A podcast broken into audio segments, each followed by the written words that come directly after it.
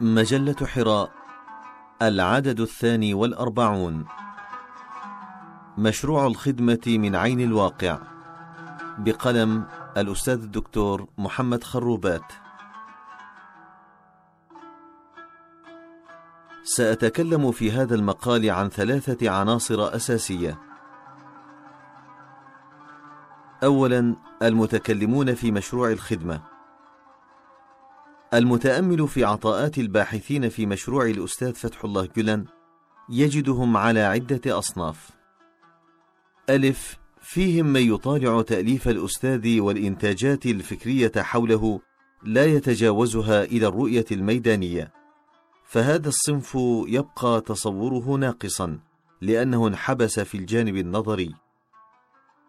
باء وصنف يقف على المنجزات والإبداعات ومشروعات الخدمة فيراها رأي العين فهذا يقف على نصف الحقيقة لأنه وقف في نصف الطريق. فالرؤية وحدها لا توصل إلا إلى نصف الطريق ما لم يربط تلك المنجزات بالمحفزات الدينية والخلقية والإيمانية والواقعية التي فرضت نفسها وهذا يتطلب فهما من نوع مغاير. جيم وصنف من الباحثين قرأ وطالع وبحث وأصل وعاين حقيقة الخدمة عن قرب فهذا الصنف على جانب كبير من الفهم والمعرفة لأنه التزم بالمنهج فربط النظري بالعملي دال أما من انخرط في المشروع كلية وأصبح إخوة الخدمة ومن عناصرها الفاعلين ومن المجتهدين العاملين فهذا في نظري حاز عنصر السبق في العلم والفهم. وفي الحديث الموقوف تعلموا تعلموا فإذا علمتم فاعملوا. وفي حديث موقوف آخر تعلموا ما شئتم أن تعلموا فلن يأجركم الله حتى تعملوا. هذا الصنف هو الرابع من حيث التصنيف وهو الأول من حيث الاعتبار. صنف دفعت به تجربته إلى الانخراط في العمل ومن ثم إلى الاتحاد في المشروع الكلي للخدمه ليصبح جزءا منها وهي في الغالب تبنى عليه ومدار العمل كله فكريا كان أو نظريا على التجربة العلمية والعملية للأستاذ فتح الله جلن لقد أصبح هذا الصنف على مدار الوقت موضوع بحث ومجالا للفهم والمعرفة. لم لا؟ وهذا المشروع يرتكز على الإسلام بكل ثوابته. ذلك أن الإطار العام الذي يتحرك فيه الأستاذ هو فكر إصلاحي شامل ينطلق من التراث الإسلامي الكلي القرآن الكريم والسنة النبوية والفقه والأصول والمقاصد والفكر والزهد. فصيحة الأستاذ هي صيحة إصلاحية شاملة انبنت على تجارب الإصلاح في العالم الإسلامي مرورا بتجربة الأستاذ بديع الزمان سعيد النرسي كإحدى التجارب التركية الرائدة في مطلع القرن الماضي. والثابت الثاني الواقع التركي بأبعاده السياسية والاقتصادية والاجتماعية، الواقع بماضيه وحاضره، إنه فتح الله جلن بفكره وذاته الفكر الذي نهل من معين التراث والذات التي عايشت الواقع المر الذي طرأت عليه تحولات جذرية. لقد سخر للواقع جيلا نهل من الماضي واتجه صوب الحاضر ليستشرف المستقبل. كانت آهاته آهات حسرة وأنينه أنين ألم. إلى جانب هذا الثابت هناك البعد الإنساني الذي استحضره الأستاذ عبر واقع التحضر العالمي واقع العولمة والتحديات المعاصرة الجارفة. من هنا نقول إن تجربة الأستاذ هي تجربة رباعية التركيب التراث الإسلامي الذي هو المنطلق والمجال والتجربة الشخصية التي هي الوسيلة والأداة والواقع المعاصر الذي هو القصد والهدف والبعد الإنساني الذي هو الدافع والمحرك. وسنرى في تطبيقات كل ذلك عند حديثنا عن إنسان الخدمة في النقطة الموالية.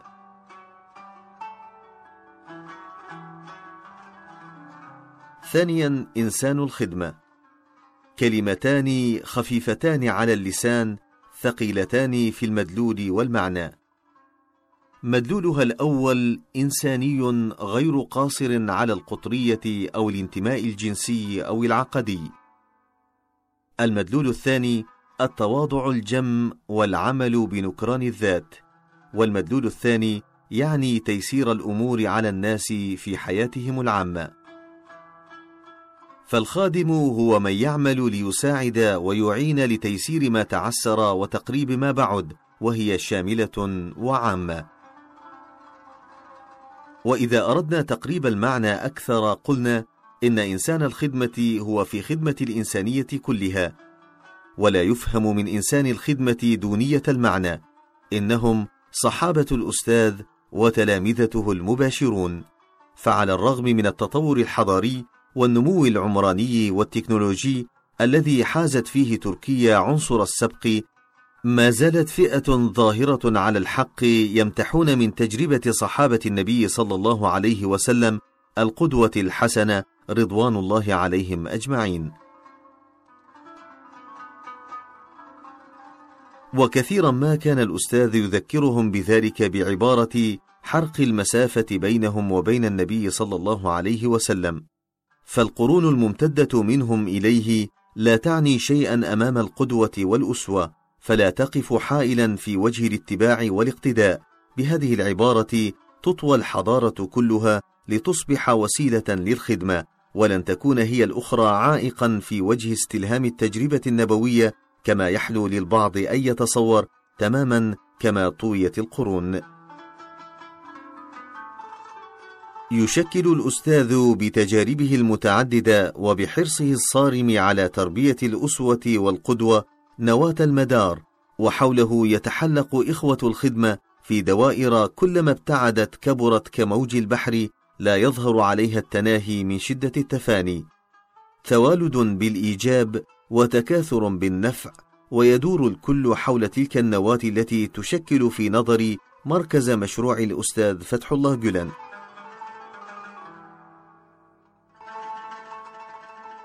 ولذلك لم يعد الأستاذ مجرد رسائل أو كتب أو محاضرات ودروس بل أصبح مدرسة متحركة مدرسة يمثلها الإنسان والحضارة والعمران.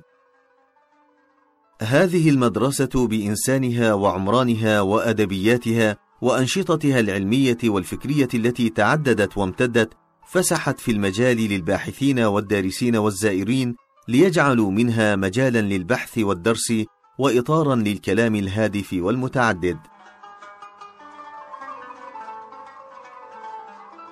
من موقع الزائر الناظر تجد أن إنسان الخدمة يشكل الأسرة الكبرى في المجتمع التركي. صحيح جدا أن الأسرة هي نواة المجتمع لكن الخدمة قلبت هذا المفهوم تماما. ففي الوقت الذي بدأ فيه الجميع يتكلم عن الأسرة وسخرت في ذلك نظريات ومفاهيم في البحث والدرس وتم الدفع بها في مجال الرؤية المعاصرة مما ولد اهتماما مبالغا فيه اتصف بالغلو والتنطع وتنوسي المجتمع بل تم إهماله ولا يلزم من الدعوة إلى إصلاح الأسرة والإفراط في الاهتمام النظري بها إصلاح المجتمع ما لم يتم التركيز على المجتمع. لكن الخدمة قلبت هذا المفهوم تماما. فالفرد للمجتمع والأسرة للمجتمع. لقد رأينا الجميع في الخدمة من الآباء والأمهات الشباب والشابات النساء والرجال الأطفال والشيوخ. لقد نزل الجميع لخدمة المجتمع ونجح الجميع في خدمة الجميع في جهات كثيرة من المعمور. ما زال الإنسان متخبطا في معالجة أمراض نفسه يعاني من تمرد النفس لكن هنا يتغلب الإنسان على نفسه. ويعان على التغلب عليها وتروض على الرغم منها لتصبح طائعة هينة ثم توجه إلى ما لاجله وجدت. فالوظيفة الحقيقية للإنسان على هذه الأرض هي الإيمان بالله والعمل الصالح وهي أزرار ضغط عليها الأستاذ بإحكام فبنى عليها مشروع الخدمة ومن أحسن قولا ممن دعا إلى الله وعمل صالحا وقال إنني من المسلمين.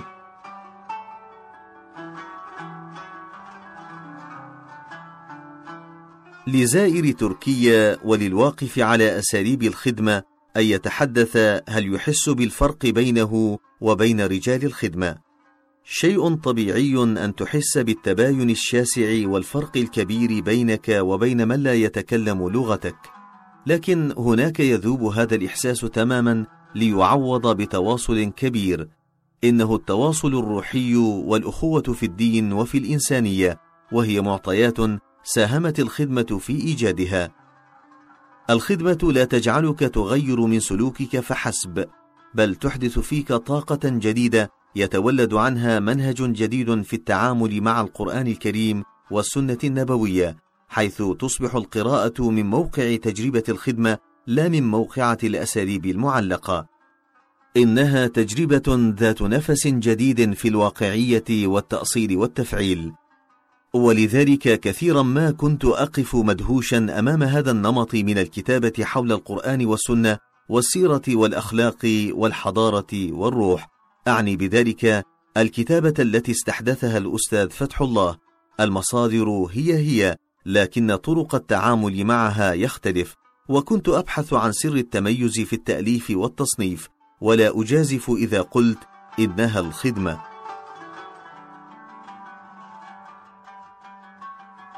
الخدمة هنا هي كل شيء هي العلم والمعرفة وهي الثقافة والحضارة وهي الفن والإبداع وهي الوظيفة والمال وهي الأسرة والعائلة وهي الأصدقاء والإخوة. فمن استغنى عنها فقد ضيع جانبا مهما من حياته وحياة الناس ومن دخل إلى ساحة الخدمة متحليا بتلك العناصر فقد تحصل له المراد. ولا أريد هنا أن أمثل بنماذج حية من عين الواقع فقد خبرت التجربة عن قرب وشاهدت وجالست واستفدت. وليس من رأى كمن سمع ولا من سمع كمن قرأ وتلك مستويات في الفهم كنت مجبرا أن أتكلم عنها في التصنيف السابق. وقد يقول قائل إن الدعوة يمكن أن تكون من دون هذا النوع من الخدمة. أقول قد يكون ذلك في غير الواقع التركي. أما الواقع التركي المعاصر فهذا النوع يبدو ناجحا بكل المقاييس. إنه ربيع تركيا الخاص. الربيع الذي يطلق عليه من موقع لغة الخدمة الأزهار. وهو نعت لطيف جميل وخفيف. إنها أزهار الأستاذ التي تتفتح يوما بعد آخر.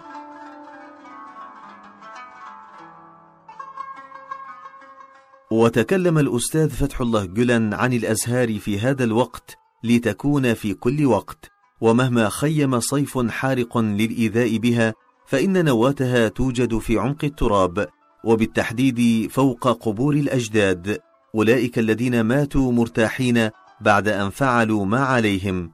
ما زالت آثارهم ثابتة وقبورهم محط الزيارة إلى اليوم. منطلقها قبر الصحابي الجليل أبي أيوب الأنصاري رضي الله عنه. إنهم زرعوا فأنبتوا فكانت تلك الأزهار من بذرتهم. العاملون في الخدمة تطلق عليهم ألقاب متعددة. منهم من ينعتهم بأبناء الخدمة ومنهم من يصفهم بإخوة الخدمة ومنهم من يسميهم بأصحاب الصحابة ومنهم من يسميهم بأصحاب الخدمة. وقد نطلق عليهم إنسان الخدمة وهي إطلاقات لا تغير في الحقيقة شيئا إنهم كذلك بكل المواصفات.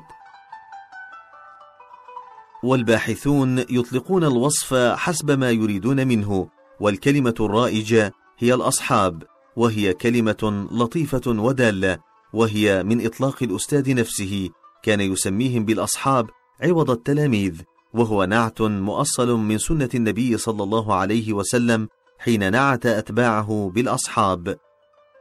والله سبحانه وتعالى نعتهم بالأتباع فقال تعالى قل إن كنتم تحبون الله فاتبعوني يحببكم الله ويغفر لكم ذنوبكم. وقوله عز وجل الذين يتبعون الرسول النبي الأمي الذي يجدونه مكتوبا عندهم في التوراة والإنجيل. وقد دعا النبي صلى الله عليه وسلم من تبعه ورآه وآمن به منهم بالأصحاب ولم يطلق عليهم نعت تلاميذ وإن كان هذا النعت في حقهم جائز قال صلى الله عليه وسلم لا تسبوا أصحابي فوالذي نفسي بيده لو أن أحدكم أنفق مثل أحد ذهبا ما أدرك مد أحدهم ولا نصيفه. وقوله وأصحابي أمنة لأمتي. وجرى إطلاق لفظ الصحبة عليهم. وأما من صحبوهم فهم من الأتباع. فالصحابي في الاصطلاح من لقي النبي صلى الله عليه وسلم مؤمنا به ومات على الإسلام. والتابعي من لقي الصحابي مؤمنا ومات على الإسلام وتابع التابعي من لقي التابعي مؤمنا ومات على الإسلام وهكذا من تبعهم بإحسان إلى يوم الدين. والشاهد من هذا التوضيح هو أن الصحابة كانوا قدوة لأبناء الخدمة. قال لهم الأستاذ مرة وقد خرج إلى جماعة منهم وهو يحمل كتاب حياة الصحابة للكندهلوي بيده كونوا مثل هؤلاء أو موتوا. إن سر نجاح الخدمة يكمن في هذه الصيرورة المضطردة فهي نموذج يتكامل يوما بعد يوم لا اختلاف ولا تباين ولا فارق بينهم ولا تباعد إلا بالجد والعمل والتقوى. الجميع على نمط متجانس وهو سر يرجع إلى الالتزام بالخط القرآني وهو خط واضح بين يقول تعالى يا أيها الناس إنا خلقناكم من ذكر وأنثى وجعلناكم شعوبا وقبائل لتعارفوا إن أكرمكم عند الله أتقاكم. التعارف مقدمة ضرورية للتعرف والتواصل وبالتعرف والتواصل يتم التعايش وبالتعايش يتحصل التسامح والتآخي. وإذا تحصلت هذه الأمور جميعها تقوت أواصر المحبة. وما سبب النفور والإعراض المفضيين إلى الكوارث الأخلاقية في بعض الأحيان إلا بجهل كل طرف للآخر. وأعتقد أن سبب المحبة الحاصلة بين أفراد الخدمة إنما هي نابعة من ثقافة معينة. إن المتأمل في ثقافة وأدبيات الأستاذ فتح الله يجدها تفوح بفكر المحبة وبالأساليب الدافعة إلى تحصيل المحبة محبة القلوب وهي ظاهرة تحتاج إلى أن تفرد ببحث مستقل. وإننا لنرجو صادقين أن تمتد هذه الأفكار والتوجيهات والنصائح والإرشادات إلى أجيال الإنسانية كلها.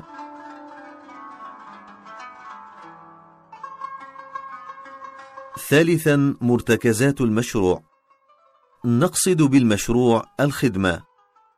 الخدمة التي تسير من دون مواثيق ولا معاهدات بين الأفراد ولا دفاتر أو سجلات ومن دون قانون داخلي أو خارجي. ولا يفعل من هذا إلا ما اقتضت الضرورة الإدارية. أما العلاقات داخل الخدمة فتتسم بالسجية والفطرة وحسن الظن بالآخر كيفما كان هذا الآخر. والأمور ما رأيناها تسير من دون تكلف أو تعسف أو سلطة صارمة تزرع خوف أبناء الخدمة منها لا من الله عز وجل. ويمكن القول بأن الأستاذ هو اسم على مسمى فهو فتح مبين على هذا الجيل المتعطش للتربية وللقدوة الصالحة والتوجيه النير. فإذا كان السلطان محمد الفاتح قد فتح الديار فإن الأستاذ محمد فتح الله قد فتح القلوب وهذا العصر هو عصر فتح القلوب ولكل زمان عمله. فالأستاذ مرب بالدرجة الأولى وللتربية مجالات في فكره. المجال الأول التاريخ التركي بصفة خاصة. المجال الثاني التاريخ العالمي بصفة عامة. التاريخ التركي مشحون بالدلالات والأحداث ففيه دروس وعبر. وهو يحاول التركيز على التاريخ المحلي لأن هذا التاريخ يراد له أن يفصل عن الزمن التركي المعاصر. لقد حاول المستشرقون تشويه تاريخ السلطنة العثمانية ووصفها بأبشع النعوت والأوصاف وما زال هذا النيل إلى اليوم ساري المفعول في الأفلام والمسلسلات. التاريخ هو كل شيء في الفكر التركي الحديث. لأن به تنتعش الذاكرة ومنه تتغذى فالحاضر المؤلم فيه الكثير من معطيات الماضي وأما التاريخ العالمي فهو مركب من تاريخين. التاريخ الأوروبي الذي يعتبر التاريخ التركي جزءا منه بحكم الجوار الجغرافي ولهذا التاريخ أثر كبير على مسيرة التقلبات الزمنية في تاريخ الحضارة الإسلامية التركية. وأما المجال الثاني فهو مجال الواقع الحديث والمعاصر. هذا الواقع أدرك الأستاذ أقفاله ففتحها فانفتحت مغاليقه. إن الحديث عن فقه الواقع في فكر وفقه الأستاذ لا يحتاج إلى وقفة خاصة لأن البحث في فقه الواقع يتطلب استحضار المستندات الفقهية والأصولية والمقاصدية من خلال إنتاجاته.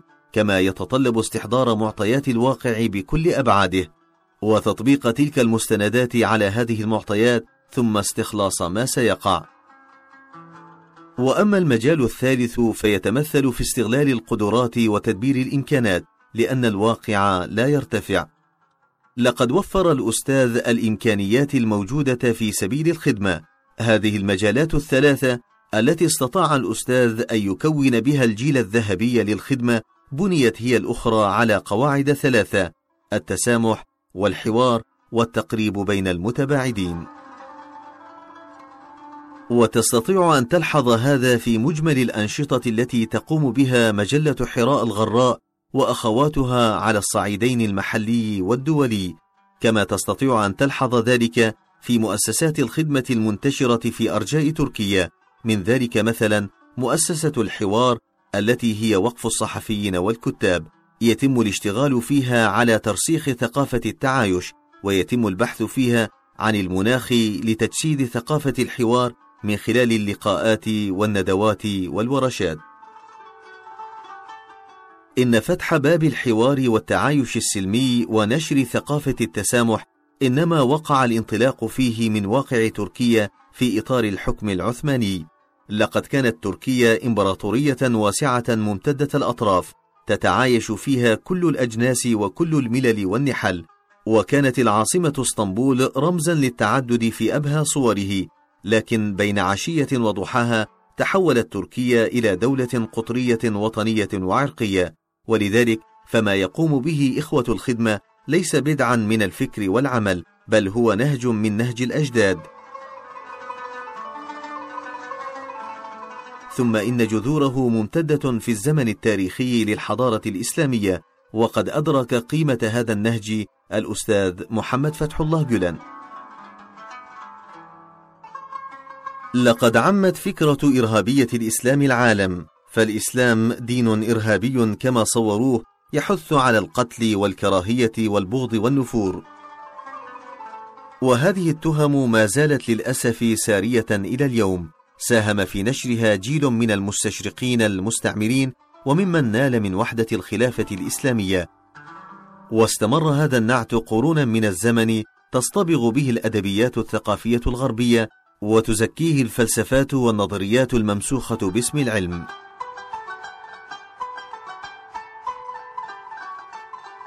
وقد حاولوا الدفع بها في مجال التربية والأخلاق حتى أصبحت فكرة جاهزة قابلة للاعتناق والاعتقاد وبالتالي قابلة لأن تستثمر في مجال السياسة العالمية تجاه العالم الإسلامي.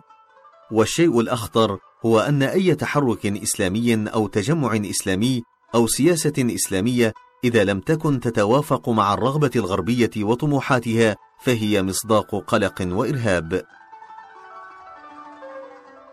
أدرك الأستاذ فتح الله جلن هذا المد الثقافي الخطير المشحون بالنعوت القدحية وبالملصقات اللفظية الجاهزة، فبادر بتنقية الخطاب الإسلامي من كل ما قد يجلب إليه هذه التهم الجاهزة، فبنى فكره على الحوار والتسامح والأخلاق والقيم والتربية الروحية والجهاد بالكلمة الهادفة والتآخي ومد جسور التعاون مستبدلا مصطلحات كثيرة بأخرى أكثر دلالة وأبلغ أثرا فركز على الحوار جاعلا منه دعامة أساسية.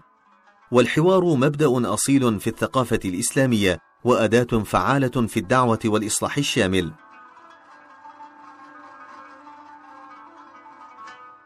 انطلقت فكرة الدعوة إلى الحوار بتوجيه من الأستاذ جولان منذ سنة 1995 وقد وقفنا أثناء زيارتنا العلمية في مطلع سنة 2013 والتي امتدت أسبوعا كاملا على مركز من مراكز الحوار في إسطنبول وهو واحد من ستة مراكز موجودة في منطقة البوسفور. فإخوة الخدمة عمليون أكثر مما هم نظريون يحبون أن يطلعوك على ما هو موجود عوض الاكتفاء بالوصف والكلام لا يتحدثون عما يعملون. بل يعملون أكثر مما يقولون ويتركون للزائر الواقف على أساليب الخدمة الحكم الحر والمطلق. كانت فكرة الحوار هي فكرة الأستاذ نفسه فقد كان يدعو إليها دائما وكان دائب الزيارة لكل الفئات والهيئات والتيارات والمنظمات وكان يقدم الخدمة كأنموذج. الخدمة التي جمعت كل الأطراف المتصارعة على طاولة واحدة. فبعدما كانت القطيعة والانفصام تسود بين الأطراف المتخاصمة اجتمعوا على مجلس واحد وحاور بعضهم بعضا وأدركوا جميعا أن همهم مشترك هو خدمة الوطن. وقد شمل هذا الأسلوب كل الطوائف في المجتمع التركي من حزبيين ومفكرين ومثقفين ونقابيين ورياضيين وفنيين. وأصبح الأستاذ فيما بعد الرئيس الفخري لهذه الملتقيات الحوارية.